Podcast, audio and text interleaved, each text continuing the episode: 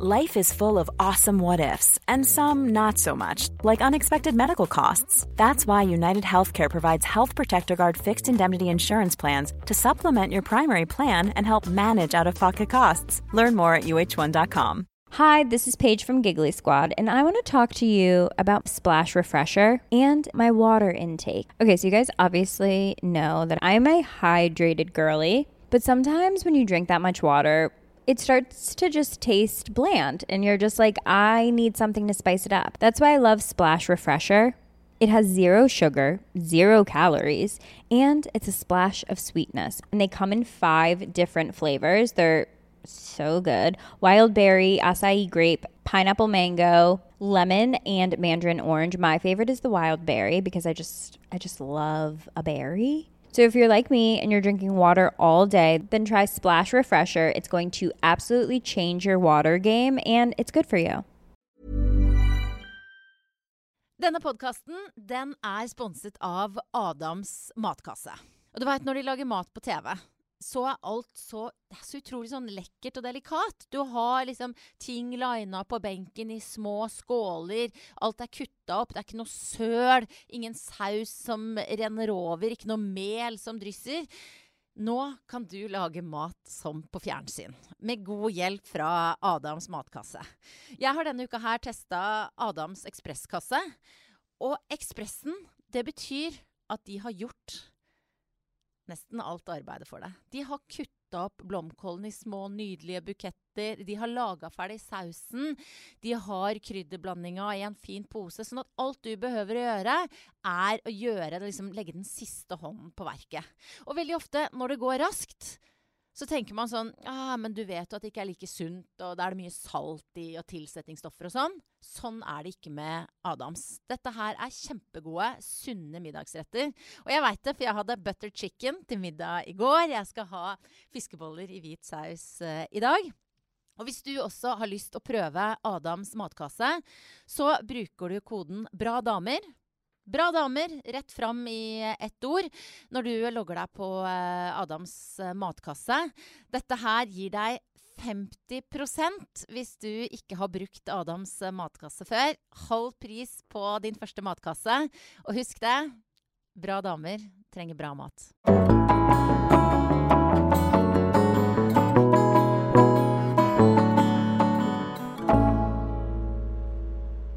Dette er podkasten eh, Bra damer. Jeg heter eh, Guri Solberg, og eh, dagens gjest har jeg prøvd veldig lenge å få som gjest. Jeg har vært tålmodig og masete, og til slutt så kunne hun. det er veldig fint at du endelig kom, Marion Ravn. Takk. Jeg har hatt veldig lyst lenge, så jeg er glad at jeg endelig fikk det til. Ja, for jeg, var, jeg oppfatta det ikke som uvilje. Det var mer at nei, nå var du Gjorde ikke intervju Eller altså, kan du si det var jo da manageren din jeg dealer med.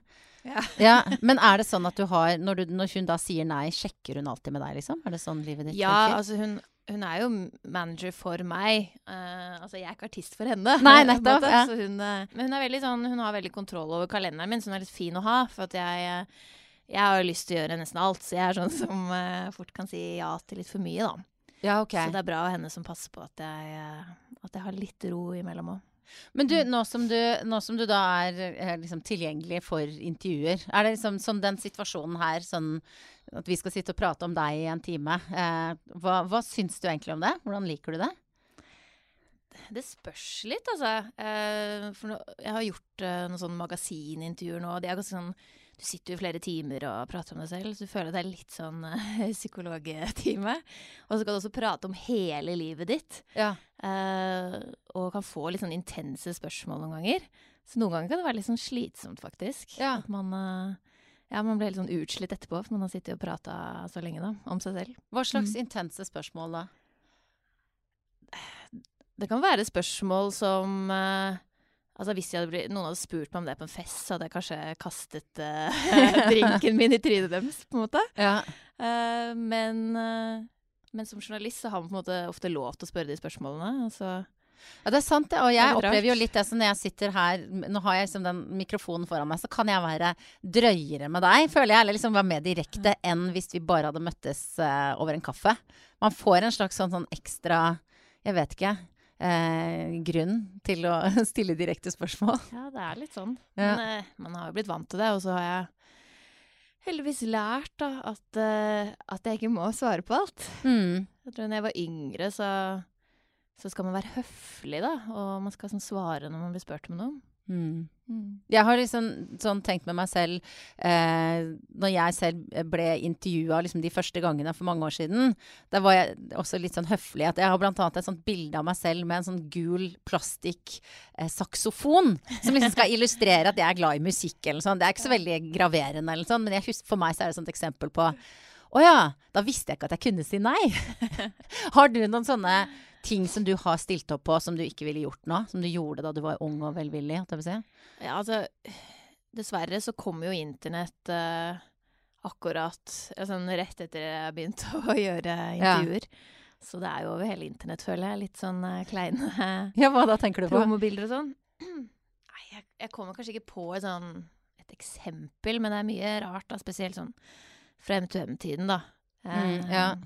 Hvor vi har stilt opp på litt rare bilder når vi var sånn 14 år. Ja, for da var jo du liksom i den tida hvor man kanskje aller helst vil glemme, glemme hva slags klesstil man hadde, og hvordan man hørtes ut når man snakka og sånt. Så var du midt i offentlighetens lys. Eller nå er det jo faktisk blitt inn igjen, da, den klesstilen ja, vi hadde. Uh, jeg var på et sånn uh, nachspiel for ikke så lenge siden hvor det var noen sånne jenter med de der plastikk-halsbåndene. Ja, ja, ja. Hvor jeg var sånn Ja, sånne hadde jeg når jeg gikk på ungdomsskolen.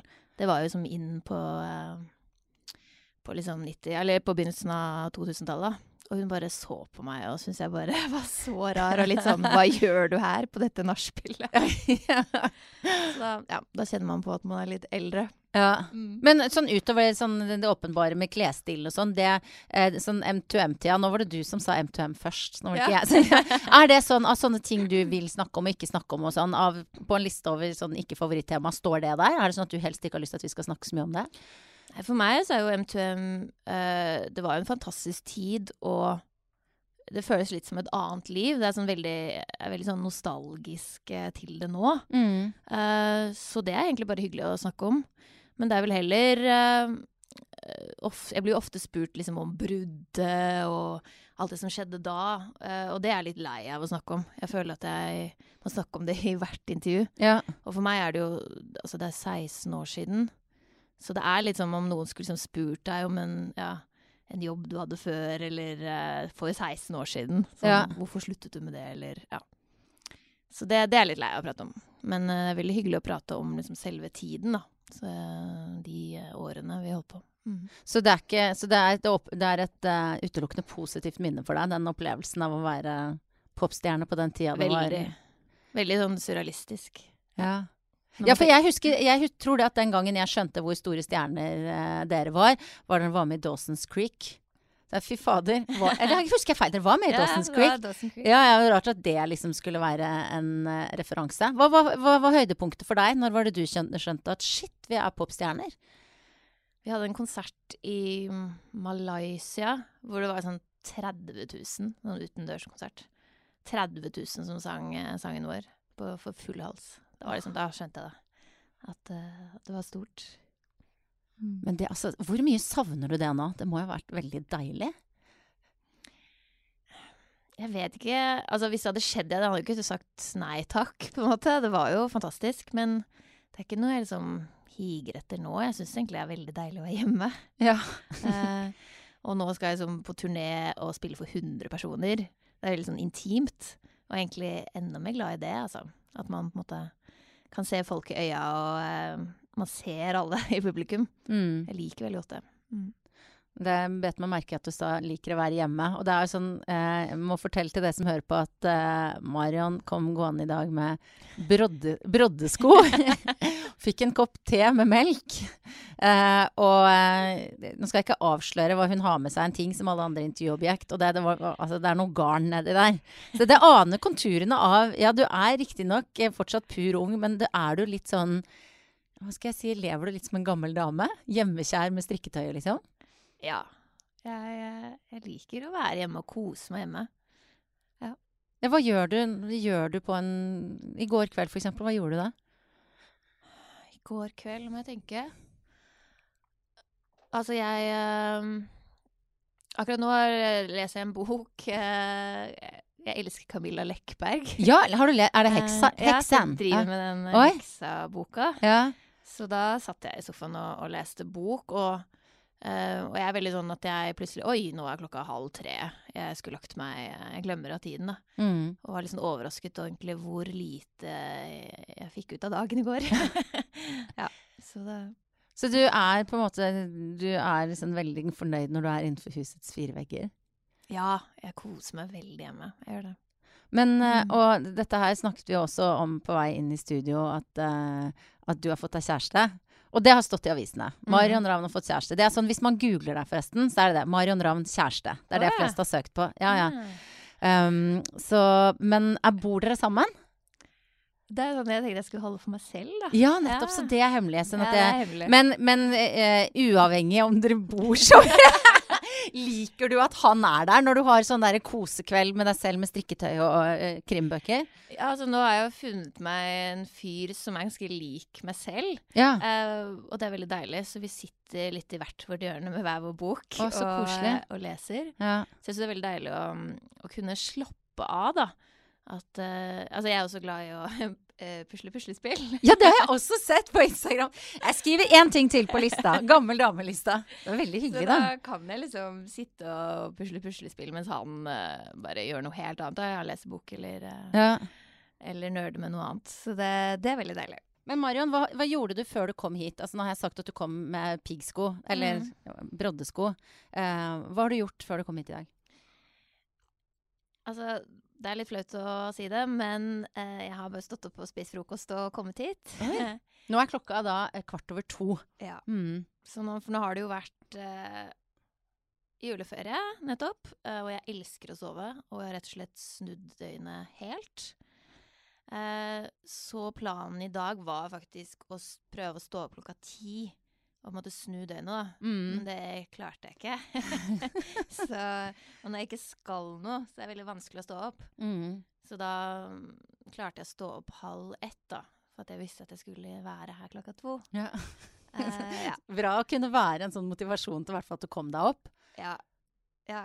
For hadde det ikke vært for det, så hadde jeg kanskje ligget litt til. Ja, ikke sant? Uh, men det er jo veldig dumt, for jeg får jo ikke sove på natta. da. For jeg har jo snudd døgnet helt. Eh, og i morgen så blir jeg hentet klokka ni på morgenen for at jeg skal spille, spille på sånn lunsj nede i Larvik eller noe sånt. Så da, da til å få store problemer.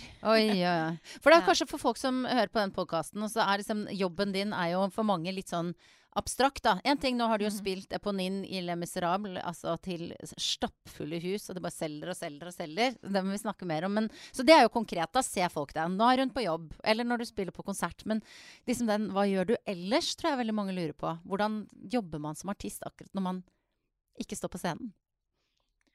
Altså man, man jobber jo ofte på kvelden når man har forestilling og konsert, så det tror jeg er eh, en stor grunn til at man liker å sove på morgenen. ja, ja. eh, At man snur døgnet. Uh, Men jobben ellers er jo um, Jeg skal jo skrive nye låter. Jeg er inne i en sånn prosess nå hvor jeg skriver og har lyst til å begynne å spille inn en ny plate. Uh, og da blir det jo litt at man kanskje tusler litt hjemme og setter seg ved pianoet eller gitaren og, og spiller litt og skriver litt.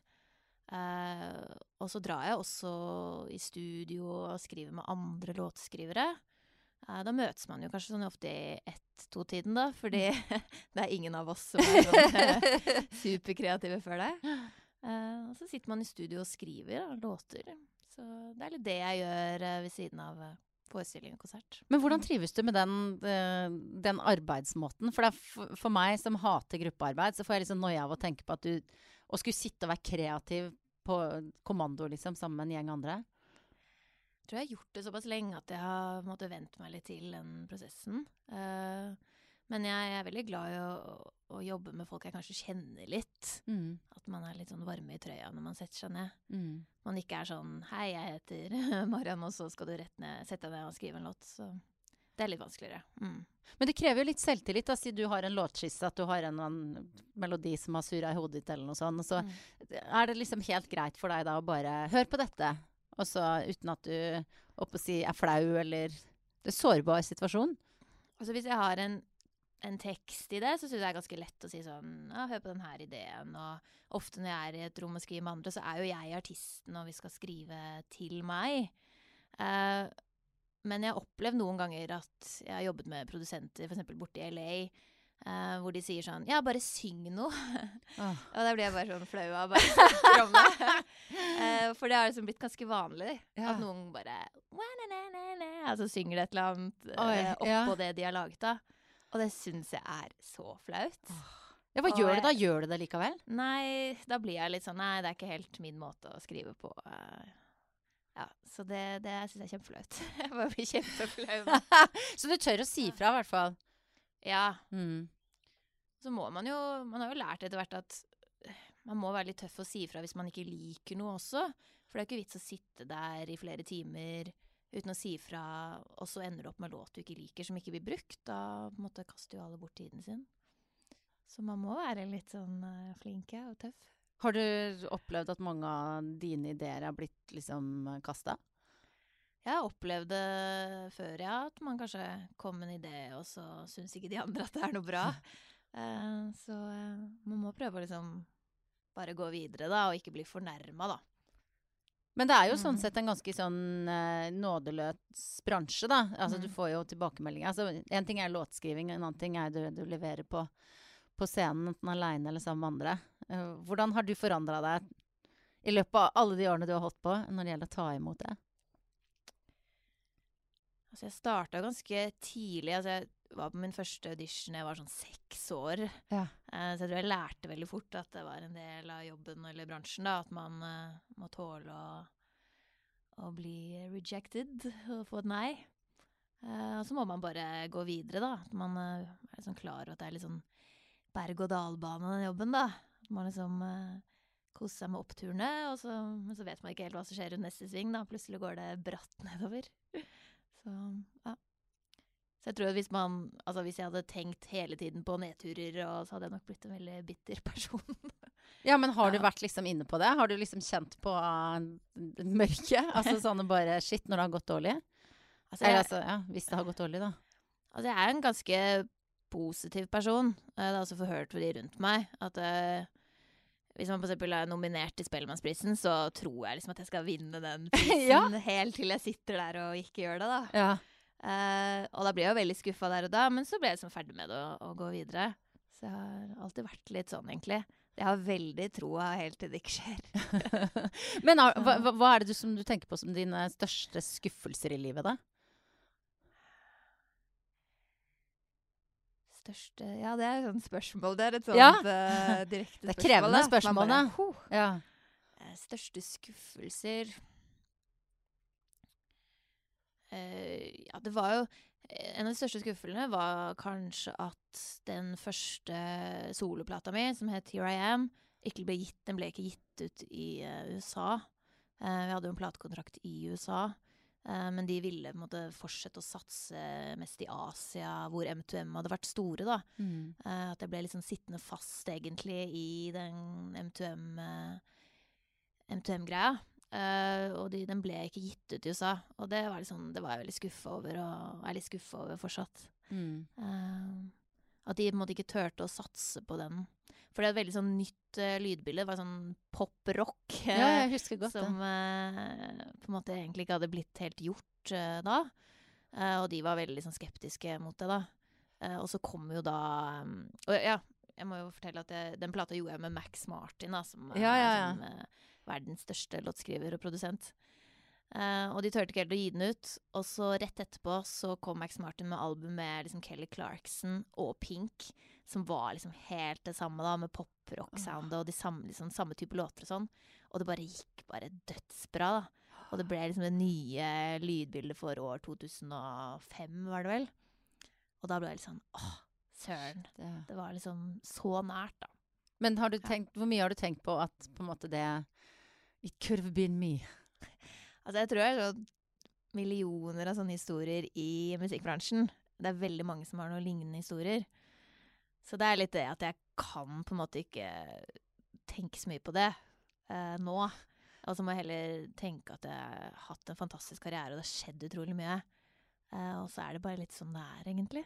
Ja. Mm. Mm. Ja, det er fornuftig måte å ta det sånn, da. Ja, man må nesten det. Ellers så tror jeg man ikke hadde klart seg Hvis man hadde klart seg i den bransjen her, da tror jeg det ble gal. Hva syns du er det vanskeligste med å være i denne bransjen? Virker, du, du takler det jo tilsynelatende bra, da, siden du liksom har sånn pff, børster av skuldrene og går videre. Hva har vært det vanskeligste? tror det at det er veldig mye jobb uh, som man kanskje ikke ser helt. Altså virker jo en, som en veldig glamorøs jobb, og den kan jo være det til tider. Men uh, du må stå på hele tiden. Og det er på en måte ingen som gjør jobben for deg. Da. Du må eh, være ganske sånn selvstendig. Mm. Så nå, nå har jeg jo på en måte startet et eget plateselskap, og man eh, blir som man eh, blir en slags liten sånn gründer. ja. Man lager jobben selv, da, til tider. Men du, altså det er, Man skal jo egentlig ikke snakke om penger, men sånn, sånn sånn, nå når du har spilt mye musikal, nå skal du ut på turné, altså, tjener du ålreit på det å være artist nå?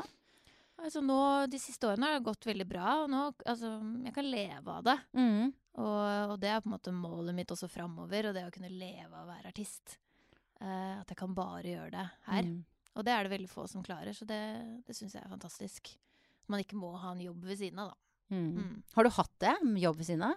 Nei, Nei. jeg har ikke det. Hva skulle det vært?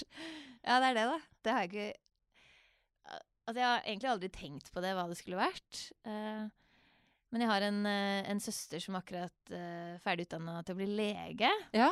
Og vi satt og snakket om det her i jula, da. Uh, og hun uh, sa jo at jeg kunne blitt en musikkterapeut. ja, det har vært perfekt. Uh, og det er egentlig noe jeg aldri, en jobb jeg aldri har hørt om. Eh, men hun sa det, at hun opplever liksom det at eh, ja, det kommer folk inn og spiller for pasienter, og, og de får det bedre da, av, av musikk. Så Mm. kanskje jeg kunne gjort noe sånt. Deilig. Nå har vi noe du kan falle tilbake på, Mm, ja. Men du, vi må snakke om uh, Le Miserable. Jeg så på når jeg sendte deg meldingen også forrige gang jeg hadde sendt melding til deg. Det var etter at jeg hadde sett deg på premieren på Le Miserable. Og tre skrev jeg etter bare Du var rå! Fordi at det var, og det er sikkert for de som ikke har sett musikalen selv, så er det mange som har sett uh, opptredenen din på det er, eh, Hvilken er den derre Nei, hvilken, sang er det som er delt mye? Ja, On My Own. Ja. Ja. For meg selv, den Ja. på norsk. Ja, Mm. altså, og det er jo veldig Vi visste jo at du kunne synge, så det er på en måte ikke Men det som jeg husker når jeg så det klippet, da ble jeg helt sånn rørt, fordi at det er veldig du bare sånn, Det handler ikke så mye om sangteknikk, det handler mye om formidling av en eller annen fortvilet følelse, da. Uh, hvordan har du jobba med Hvordan har du jobba med det? Det har vært krevende? Altså, det har jo vært en eh, At det har vært en stor utfordring og, og jeg takket ja til 'Miserabel', fordi det er på en måte en helt annen måte å jobbe på. Jeg er jo vant til å stå foran og synge mine egne låter med mitt eget band og ha liksom full kontroll. Men nå skal jeg, jeg skal være en annen person, og jeg skal ikke bare synge, du skal være skuespiller og formidle følelser. Eh, og det er veldig sånn teknisk krevende mm, låt å synge også. Eh, veldig høye toner, og den går også veldig mørkt. Og, og så skal man plutselig stå seks ganger i uka og synge der, da. Eh, og, eh, og de som sitter i salen, også veldig Eller mange av de er veldig kjent med den låten, da, og gleder seg til den låten. Ja, ja, ja. Og så er det på en måte opp til deg å, å levere. Så det, jeg har kjent litt på det, altså. At det, at det er tøft. ja hvordan kjente du det? Eh, nei, det er bare at du, du står plutselig alene midt på en scene og ja, skal uh, levere den låten som alle gleder seg til. Da. Og Mm. man skal ikke, skal ikke stemmen sprekke, eller du skal ikke glemme tekst, eller Og du må på en måte være Ja, det er ganske sånn Hun er ganske fortvila, hun er på nien, da. Veldig ulykkelig forelsket og Mm. dør eller rett etterpå. Ja. Det er en liten spoiler. Spoiler! Spoiler. Men du, vet du hva? Jeg satt jo da ved siden av Vent litt. Guri Skanke, har hun spilt Eponin? Ja. Jeg satt ved siden av henne. Gjorde du? Ja. Og jeg, og jeg tenkte, hvis jeg hadde vært henne sant? Er jo, Du er liksom sånn der, du er kjempenysgjerrig, samtidig som hun har sikkert sånn veldig eierskap til den rollen. Mm. Så jeg, er nysgjerrig som jeg er, så måtte jeg jo sitte og følge litt med på henne da. Og så i begynnelsen sa jeg jøss, det er jo ingen, ingen respons her. Men så, på et tidspunkt og jeg husker ikke hvilken sang det var, men jeg, oppi hodet mitt så er det den eh, for meg selv. Så var hun til og med med en Woo! Altså, ja, ja, ja. Det er gøy. For, det er jo, for er det sånne personer du har i hodet? Når du er sånn åh, Hvem du skal eh, imponere, da? Eller hvem som ikke skal bli skuffa? Nei, det er mer sånn eh, hun som har sett musikalen eh, 22 ganger rundt i verden og bare Ja. elsker Les Miserable og On My Own. Mm. Og bare kommer da på Folketeatret og tenker å, skal hun der popstjerna Maren Ravn synge den? Hva er det for noe, på en måte? Mm. Det er mer sånne personer jeg, Ja, jeg jeg skjønner. føler at jeg virkelig liksom må levere, da. Ja. Men det er jo så klart gøy å høre det du forteller om Guri Skanke, fordi hun var jo den Uh, så vidt jeg vet, den første som spilte Eponien i Norge når den ble satt opp på slutten av 80-tallet. Mm. Uh, og jeg har googlet det her da, og funnet en YouTube-klipp av hun som synger um, On My Own, og det er utrolig fint. ja. Hun synger den så bra, så det, så det var gøy å høre. Jeg var Mm. Men du, altså det der med den derre sårheten da, og den ulykkelige forelskelsen og den fortviletheten som Eponine kjenner på. Hvor var det du henta fram de følelsene? Altså, jeg, jeg har fortalt det her uh, i et intervju for ikke så lenge siden. Um, og det var jo at jeg i auditionprosessen, jeg fikk rollen, så var jeg Hadde jeg det ganske tøft. For jeg hadde akkurat skilt meg og liksom hadde en sånn veldig eh, kjip periode, da. Um, og alt var egentlig ganske sånn mørkt og trist. Og så får jeg da en melding av uh, regissøren Per Olav Sørensen, da, som spør om jeg vil komme på audition og prøve på rollen til Eponin. Og den uh, rollen hadde jeg liksom drømt om siden jeg var sånn syv år. Det var bare sånn eh, Ja, eh, jeg kommer nå, eh, på en måte. Og når audition var, så hadde jeg liksom ikke sovet hele natta. Du vet sånn derre Det er sikkert mange som hører på noe som kan kjenne seg igjen i det der typisk sånn kjærlighetssorgen. Du bare Alt er bare sånn mm. Um, og så kommer jeg på den auditionen og har liksom ikke sovet og er helt utslitt. Og jeg bare synger denne låten, og jeg bare føler at jeg er Eponien akkurat nå. Og bare griner og skjelver og bare Følte jeg jo bare den beste auditionen i mitt liv, da. Uh, eh, så sånn sett så kom den jo Den audition kom jo ved en veldig bra timing, sånn sett. eh, hvis man skal le av det, da. Eh, og så når jeg fikk rollen, så ble jeg jo veldig sånn redd for sånn shit. Eh, det, jo, det var nesten da ett og et halvt år til vi skulle spille. Hva skjer hvis jeg liksom er lykkelig og glad da når jeg skal gjøre den rollen her? Klarer jeg liksom å levere på samme måte? Men, men det har jeg sett nå etterpå, at klarer At man, man på en måte tar fram gamle følelser, da. eh, når man eh, spiller. Man eh, Så da er du tilbake i Er det din egen kjærlighetssorg du er tilbake i da? Ja, du- litt. Man uh, tar liksom fram det. Uh, men det merker jeg også når jeg synger egne låter. Uh, at man skriver jo ofte personlig. Mm. Eh, og når jeg da liksom skal synge for eksempel låten 'Here I Am', som jeg skrev i 2003, hvor jeg var, hadde super kjærlighetssorg eh, fra en eller annen sånn gutt jeg hadde møtt i eh, Møtt når jeg var ute og reiste, på en måte. Og så, eh, så får jeg litt den følelsen, da. Å, så tenker du på han! hvordan er dette nå skal jeg, jeg har prøvd meg på å snakke om kjæresten din, men hvordan er det, så, det at du, når du synger sanger som da handler om andre enn han du nå er sammen med, hvordan, eh, hvordan føles det for deg, eller for han, da, hvis du har snakka med han om det? Altså, nå er det jo ganske nytt, da. Altså, vi har ikke vært kjærester så lenge.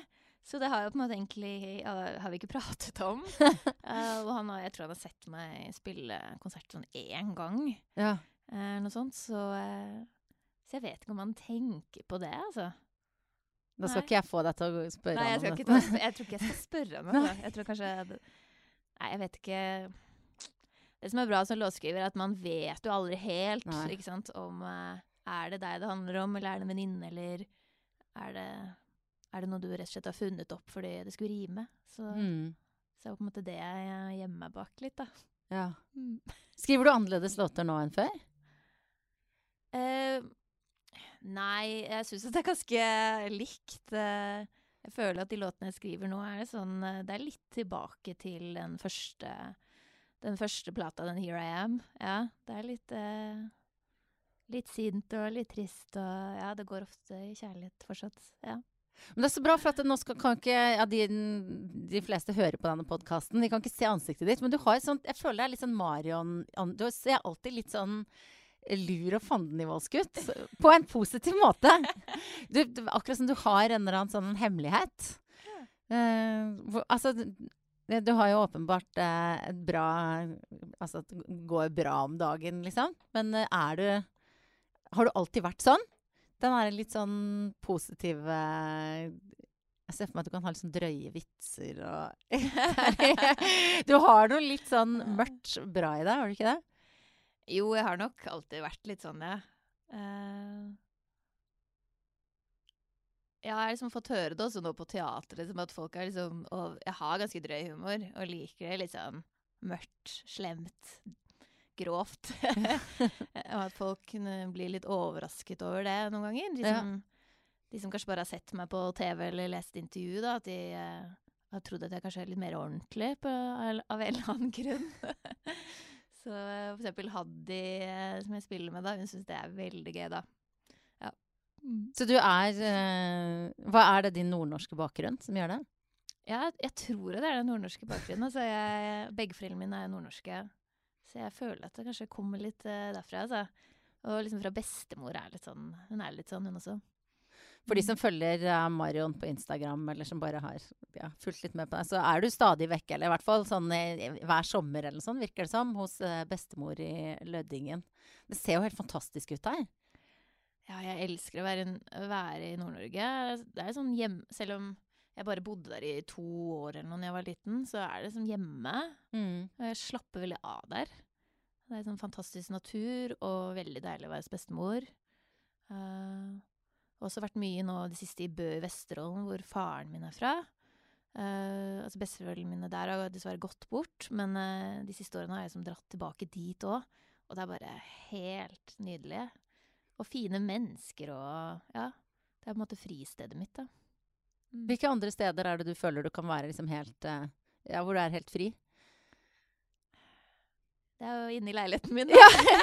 Med strikketøy og puslespill og muligens kjæresten da i andre, andre sofaen. Ja. Mm. Og hjemme hos uh, mamma og pappa. De bor på Nøtterøy nå. Det er liksom der jeg virkelig er fri, da. Slapper av. Og når du da er helt fri, hvilke sider er det du viser som, som vi andre ikke ser så mye til? Jeg føler jo egentlig at jeg er veldig meg selv alltid. Um, at Ja, sånn når jeg sitter og prater med henne nå, så er jeg jo på en måte Det er jo sånn jeg er. Mm. Um, uh, men jeg, ja, det går jeg rett i pysjbuksa liksom, når jeg kommer inn døra. Ja. Jeg sitter ikke stivpynta hjemme, altså. Eller ikke at jeg gjør det nå heller, men Marion skal, eh, skal på trening etterpå. Så hun, men det, det, er jo, det er jo likevel ikke så veldig sånn treningsaktig antrekk. Det er litt sånn sort genser og tights. Ja, tights og tren jeg bare, ja, treningst-T-skjorte under. Ja. Du sa du skulle på gymmet. Hvor, hva, hva, hva, hva slags trening skal du på? Jeg trener rett rundt hjørnet her, på Gym Ila. Ja, ja, ja nettopp. Um, og så har jeg fått meg en PT. Altså det er jo altså, Hva er det vi er inne i tredje dagen på det nye året? Ja, Så jeg er liksom uh, Ja ja, PT og skal liksom uh, komme i gang, da. Hva er ambisjonene dine? Nei, altså Jeg vil jo komme i form, da. Være stram, holdt jeg på å si. At man bare ja, vil holde ting på plass. Mm. Og, eh, og så trenger jeg jo, eh, spesielt på teatret, da, så må jeg ha litt kondisjon. Altså jeg det er tre timer eh, og mye løping og slåssing og Ja. Så jeg, ja, jeg må liksom ha litt, være litt i form, i hvert fall. Men du, også det der med at du har vært inne i et, en ganske sånn utseendefiksert eh, bransje siden du var eh, ganske liten. Eh, du kunne jo blitt ganske fucka i hodet av det. Eh, har du blitt det? Eller hvor mye er du Um, påvirket av det? Altså, jeg er altfor glad i mat til at jeg kan bli det, har jeg funnet ut. Eh, Jeg bare er så glad i å spise. Så, så det jeg har funnet ut, er bare å ja, at, eh, at jeg vil ikke være så opptatt av det. Jeg er litt sånn eh, bevisst på at jeg ikke vil være det. Mm, ja. Så bra. Eh, ja. Jeg syns det er for mye fokus på det i bransjen vår. Og man merker jo selv at man, man tenker litt på det, men så må jeg tenke at man Jeg er litt sånn at man lever en gang, og livet er for kort å måte, ikke spise kake og drikke rødvin. Mm.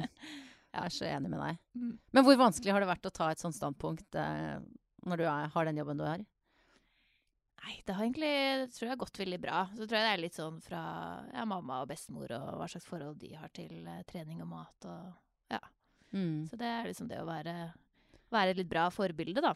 Og det har jeg også tenkt veldig liksom, ofte på ja, når man er på sosiale medier, da, at det kanskje er yngre jenter som følger med, at man er litt bevisst på hva man legger ut og prater om, og, Mm. og kanskje hva slags reklamer hvis man stiller opp på, eller ja. Mm. Syns du alle er like flinke til å ta det ansvaret som deg? Nei, det syns jeg ikke. det er faktisk eh, en av mine sånn beste tips da, for det nye året. Er jo at eh, At du selv er litt sånn i kontroll eh, over hva du ønsker liksom skal eh, inspirere deg, da, liksom på sosiale medier. At du velger selv hvem du skal følge, eksempel. Mm. Eh, og det har jeg snakket mye med søsteren min om, og at, at hvis du føler deg skikkelig dritt eh, hver gang du ser den der Victoria's Secrets-modellen i newsfeeden din, da, så bare slutt å følge henne, da. Kanskje følg liksom eh, damer som eh, får deg til å føle deg bra og fin og, og pen og smart og kul, og, og heller gjør det. Og ikke følg de som får deg til å føle deg mislykka eller ikke trent nok, eller Mm. Ja. Så det har jeg liksom gjort selv, da. Mm. Hvem er det du har avfulgt? Eh, ja, det er jo sånn typisk sånne Victoria's Secrets-modeller, da. Som bare Ja. Jeg ikke kan identifisere meg med, da. Uh, og så har jeg fulgt en del sånn kule damer. Jeg syns hun Ashley Graham er veldig kul. Hvem er det? Det er hun uh, Altså, de kaller, de kaller det jo pluss size-modell, Ja, nettopp. Ja, ja, ja. skjønner Men det så er det det helt, sånn vanlig, på en måte. Hun er jo ja. vanlig. Ja. Mm. Hun syns jeg er veldig kul da, på sosiale medier. Hvilke andre damer er det som inspirerer deg? Hva er slags forbilde for deg?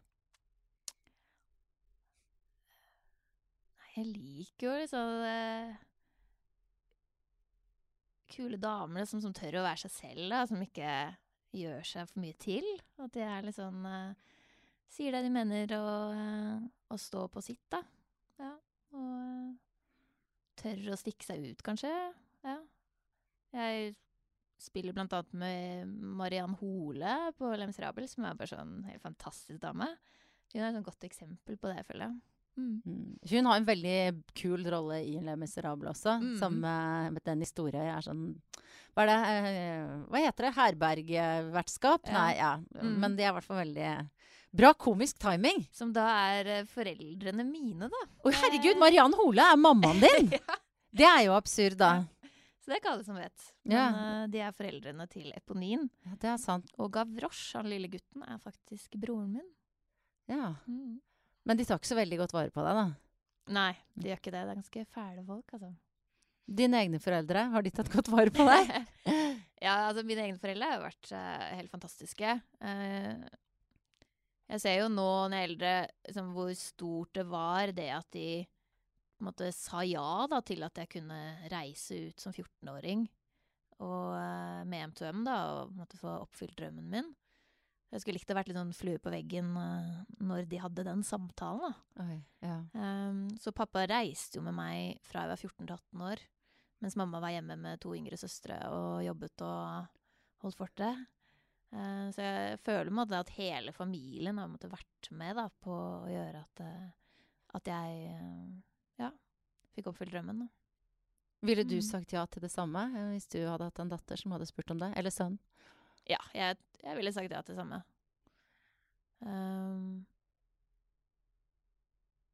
ja, jeg tror altså man eh, Det er sånn at når man får en sånn sjanse, og det er ikke sikkert man får den senere i livet heller, så det er litt det at man eh, må ta den når den kommer. Mm. Jeg har litt troen på det. Så Jeg har et sånt minne om at jeg eh, møtte Sigrid, som nå gjør det veldig bra. Eh, Jeg var og opptredde på en festival, nei, Giske-festival. Ja, ja, ja. Eh, og så var Sigrid der liksom backstage. Det er, noen, altså det er kanskje sånn tre år siden eller noe sånt. Hvor hun liksom lurte litt på om liksom hun skulle satse videre på skolen eller musikk. Og, og jeg liksom hadde kanskje tatt noen glass rødvin da, og bare Nei, drit i skolen! og du må satse. Og, og egentlig vært litt sånn flau over det i ettertid, da.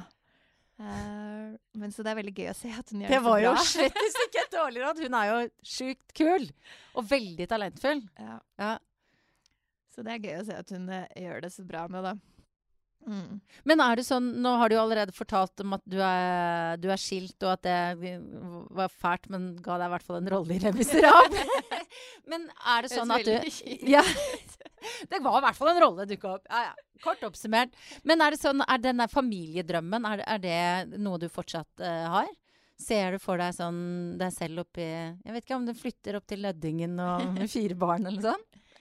Jeg tror at siden jeg har hatt en jobb som har gjort at jeg har liksom hatt et annerledes liv enn venninnene mine hele tiden, har gjort at jeg liksom aldri kanskje har hatt liksom den drømmen, eller jeg har ikke vært så opptatt av den. Uh, og det er jo rart nå sånn ja, Spesielt i juletider, når du sitter her på Facebook eller Instagram og du ser i newsfeeden, og så er det sånn Mange venninner har sånn to barn nå. Det er liksom tobarnsmødre, trebarnsmødre. Uh, og de har liksom virkelig liksom det satte livet, da. Eh, mens jeg føler at jeg på en måte har begynt litt på scratch, da. At jeg liksom plutselig hoppet ti år tilbake igjen og var singel og Mm. skulle begynne på nytt. Så Nei, jeg har, jeg har liksom Jeg er litt sånn Jeg tar det liksom det kommer, jeg, har jeg tenkt. Mm. Ja. Så det er ikke Det- noe Du føler ikke Altså når du ser de bildene på Instagram, er det noe sånn sårhet ved det for deg? Nei, ikke i det hele tatt. Det er ikke noe sånn Jeg føler ikke at det, det har ikke passet for meg ennå. Så får vi se hva som skjer eh, i tiden framover, på en måte. Ja. Så, men jeg, jeg syns det har vært deilig å se venninner som holder på med det samme som meg, som Eva Skram eksempel, som har fått barn og er artist. Ja. Så det er veldig deilig å se at det går, da. Mm. Eh, hvis man har en kul søster og en bra mor og sånn, at man Ja, har ja, folk ja. rundt seg. Men, men at det faktisk går, da. Å ha barn og dra på turné og, og holde på med musikk, da. Men du, rakk du å ha noen sånn heftig singelperiode før du fikk deg ny kjæreste? Ja, litt. Ja. Jeg rakk det litt. Hvordan, er det, altså, hvordan er det å være Marion Ravn og være, være singel? Jeg vet, altså jeg, prøv, jeg har egentlig prøvd å ikke tenke på det sånn selv, da. Nei. Uh, så jeg har egentlig Jeg føler at jeg bare har vært som alle andre. Var du på Tinder? Men uh, Ja. jeg var litt på Tinder og liksom prøvde å gjøre det sånn som alle andre gjør. Men eh, jeg er jo ikke den som blir så veldig mye sjekka opp, da. er du ikke? Nei. Jeg blir aldri sjekket opp. Hvorfor ikke det? Jeg vet ikke. Altså Kjæresten min sa at han hadde aldri sjekket meg opp, liksom, hvis uh, Han hadde ikke tørt. Han hadde liksom aldri tørt.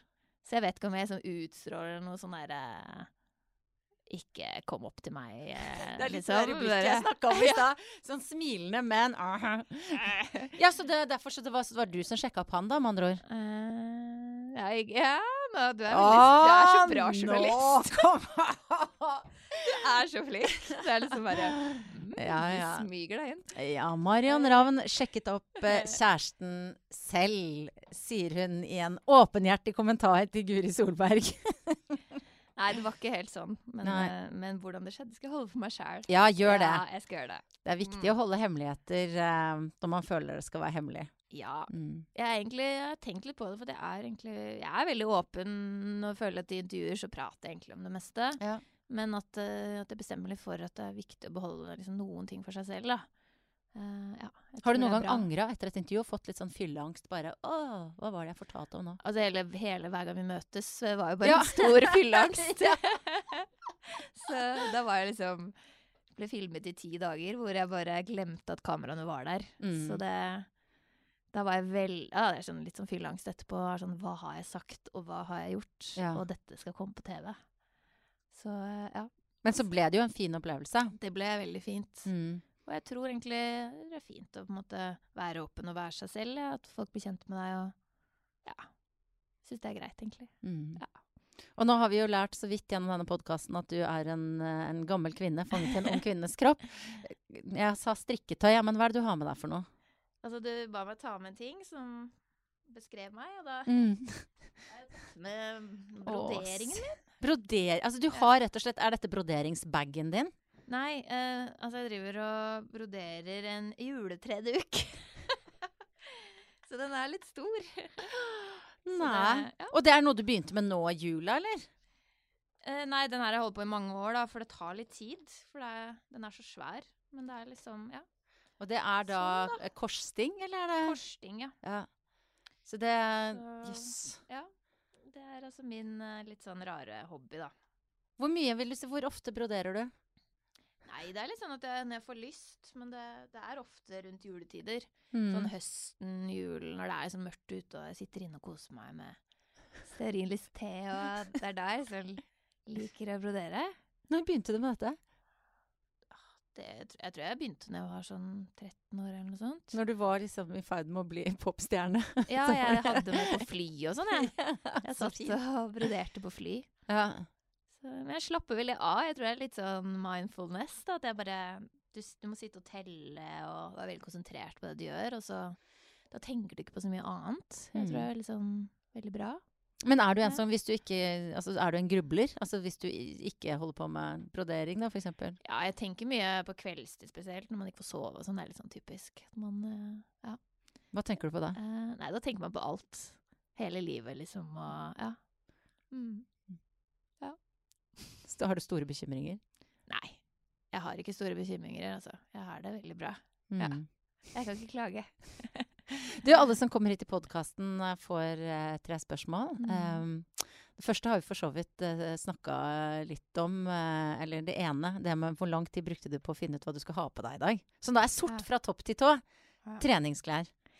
Ja, jeg fant ut at uh, siden jeg eh, trener rett rundt hjørnet fra hvor vi er nå, så tenkte jeg at jeg skulle bare ta på treningsklær og gjøre det litt sånn lett.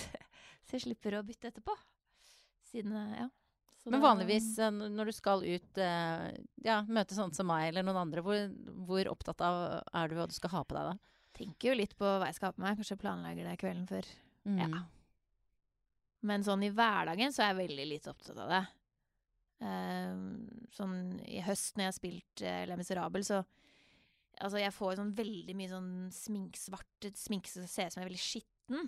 Og det tar veldig lang tid å vaske av seg. Så derfor har jeg funnet ut at det er bedre å bare ha skiten på seg fra torsdag til søndag. Oh, ja. For jeg kommer jo hver kveld og får ny skitt, Ja, ja. så da er det liksom hver søndag jeg først liksom vasker av meg den skitten, da. Og da er det sikkert litt ekte skit òg, da, etter hvert. Eh, ja, kanskje. det høres veldig ekkelt ut. Og, men de vil jo gjerne at jeg skal ha liksom fett hår, ikke sant. Så, og så skal jeg bare teatret rett inn i kostyme, så da er det veldig deilig å bare liksom Det er ikke noe vits å ha på seg høye hæler og trang olabukse da, på en måte. Men det blir liksom sånn joggebukse og, og liksom joggesko Eller ja. Det er det. Og så tar jeg jo trikken bort. Mm. Så jeg har liksom tenkt at liksom, alle ser meg på den trikken, og har bare tenkt at det, hun Marion har jo forfalt eh, ganske mye det siste året, liksom. Der jeg står med ja, joggebukse, fett hår og litt sånn skit under neglene. For Ja. det, liksom, det sminker de faktisk på meg, da. Oh, ja, jøss. Så alle som har sett meg, vet hvorfor. vet hvorfor. Du, hva spiste du til frokost i dag? Uh, nå, ja, det er jo 3. januar, så det er liksom en del av det der nye meg. Så jeg spi, spiser veldig sunt. To knekkbrød med makrell i tomat. Men, og det er nå i januar, men er det noe du det, Spiser du vanligvis det til frokost, eller er det akkurat nå? Nei, det er sånn nå Nå skal jeg sånn prøve være sunn. Hva er det du egentlig har lyst til å spise, da? Eh, Egg og bacon. eh, Ja. Og litt sånn rundstykke med masse smør. Ja. Med Nugatti på. Oh, ja. Og O'boy nå. Det har jeg spist mye av nå i jula. Nugatti. Mm. Det er deilig. Ja. Eh, siste spørsmål er når hadde du sex sist? Jeg har jo hørt en del på podkasten din, så jeg tenkte det hadde vært så gøy å liksom bare hatt det i dag tidlig, bare for å Ja, svare det. ja. Men eh, det fikk jeg ikke til, da. Du fikk ikke til det. Nei. Hva var det som hindret deg? Jobb. Var det at du måtte komme hit? Ja, eller han måtte på jobb, da. Ja, nettopp. Men det hadde vært veldig gøy å kunne svart det, da. Ja. Ja, Så Men eh, det var eh, Jeg gikk inn i det nye året, rett og slett. Herregud. Mm. På liksom slaget tolv, eller? Nei. Men, men du starta det nye året Startet det med nye året med sex. Det lover jo godt for eh, året som kommer, da. Ja, jeg tenker det. Mm. Mm. Hva ønsker du deg mest av 2018? En låt som alle kan. Som alle synger på toppen av lungene sine. Mm. Sier man det på norsk? Toppen av lungene sine? Jeg skjønner, nei, kanskje, kanskje det er et engelsk Jeg uttrykk. tror det. Men uh, Ja. nå sier vi det Nei, på norsk Nei, men jeg ønsker meg en låt som bare alle kan. Mm. Mm. Jeg håper den kommer i år. Det hadde vært kult. Tusen takk for at du kom, Marion. Takk for meg. Tusen takk. Hvem er kjæresten din?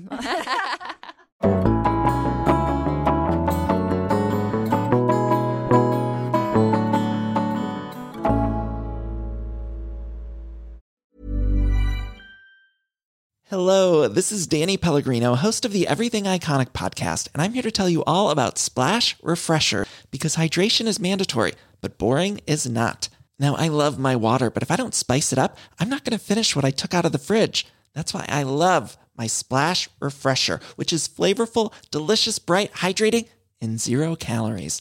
The wild berry flavor is my fave. No, wait, is the pineapple mango flavor my fave? You know what? All five craveable Splash Refresher flavors are my fave because they're so delicious. So get hydrated and enjoy it with Splash Refresher. ACAST powers the world's best podcasts. Here's a show that we recommend. The Real Housewives is a guilty pleasure for most, but if you're looking to not feel guilty about that pleasure, tune in to Everything Iconic with me, Danny Pellegrino, where I break down all the messy moments and behind the scenes antics of Bravo's popular franchise. And on Everything Iconic, I also interview celebrity guests like Kelly Ripa, Kiki Palmer, Drew Barrymore, Cameron Diaz, and more about their guilty pleasures, their past work, and so much more. So if you're pop culture obsessed and find yourself watching way too much reality TV like me, tune in to Everything Iconic with Danny Pellegrino wherever you listen to podcasts. ACAST helps creators launch, grow, and monetize their podcasts everywhere. ACAST.com.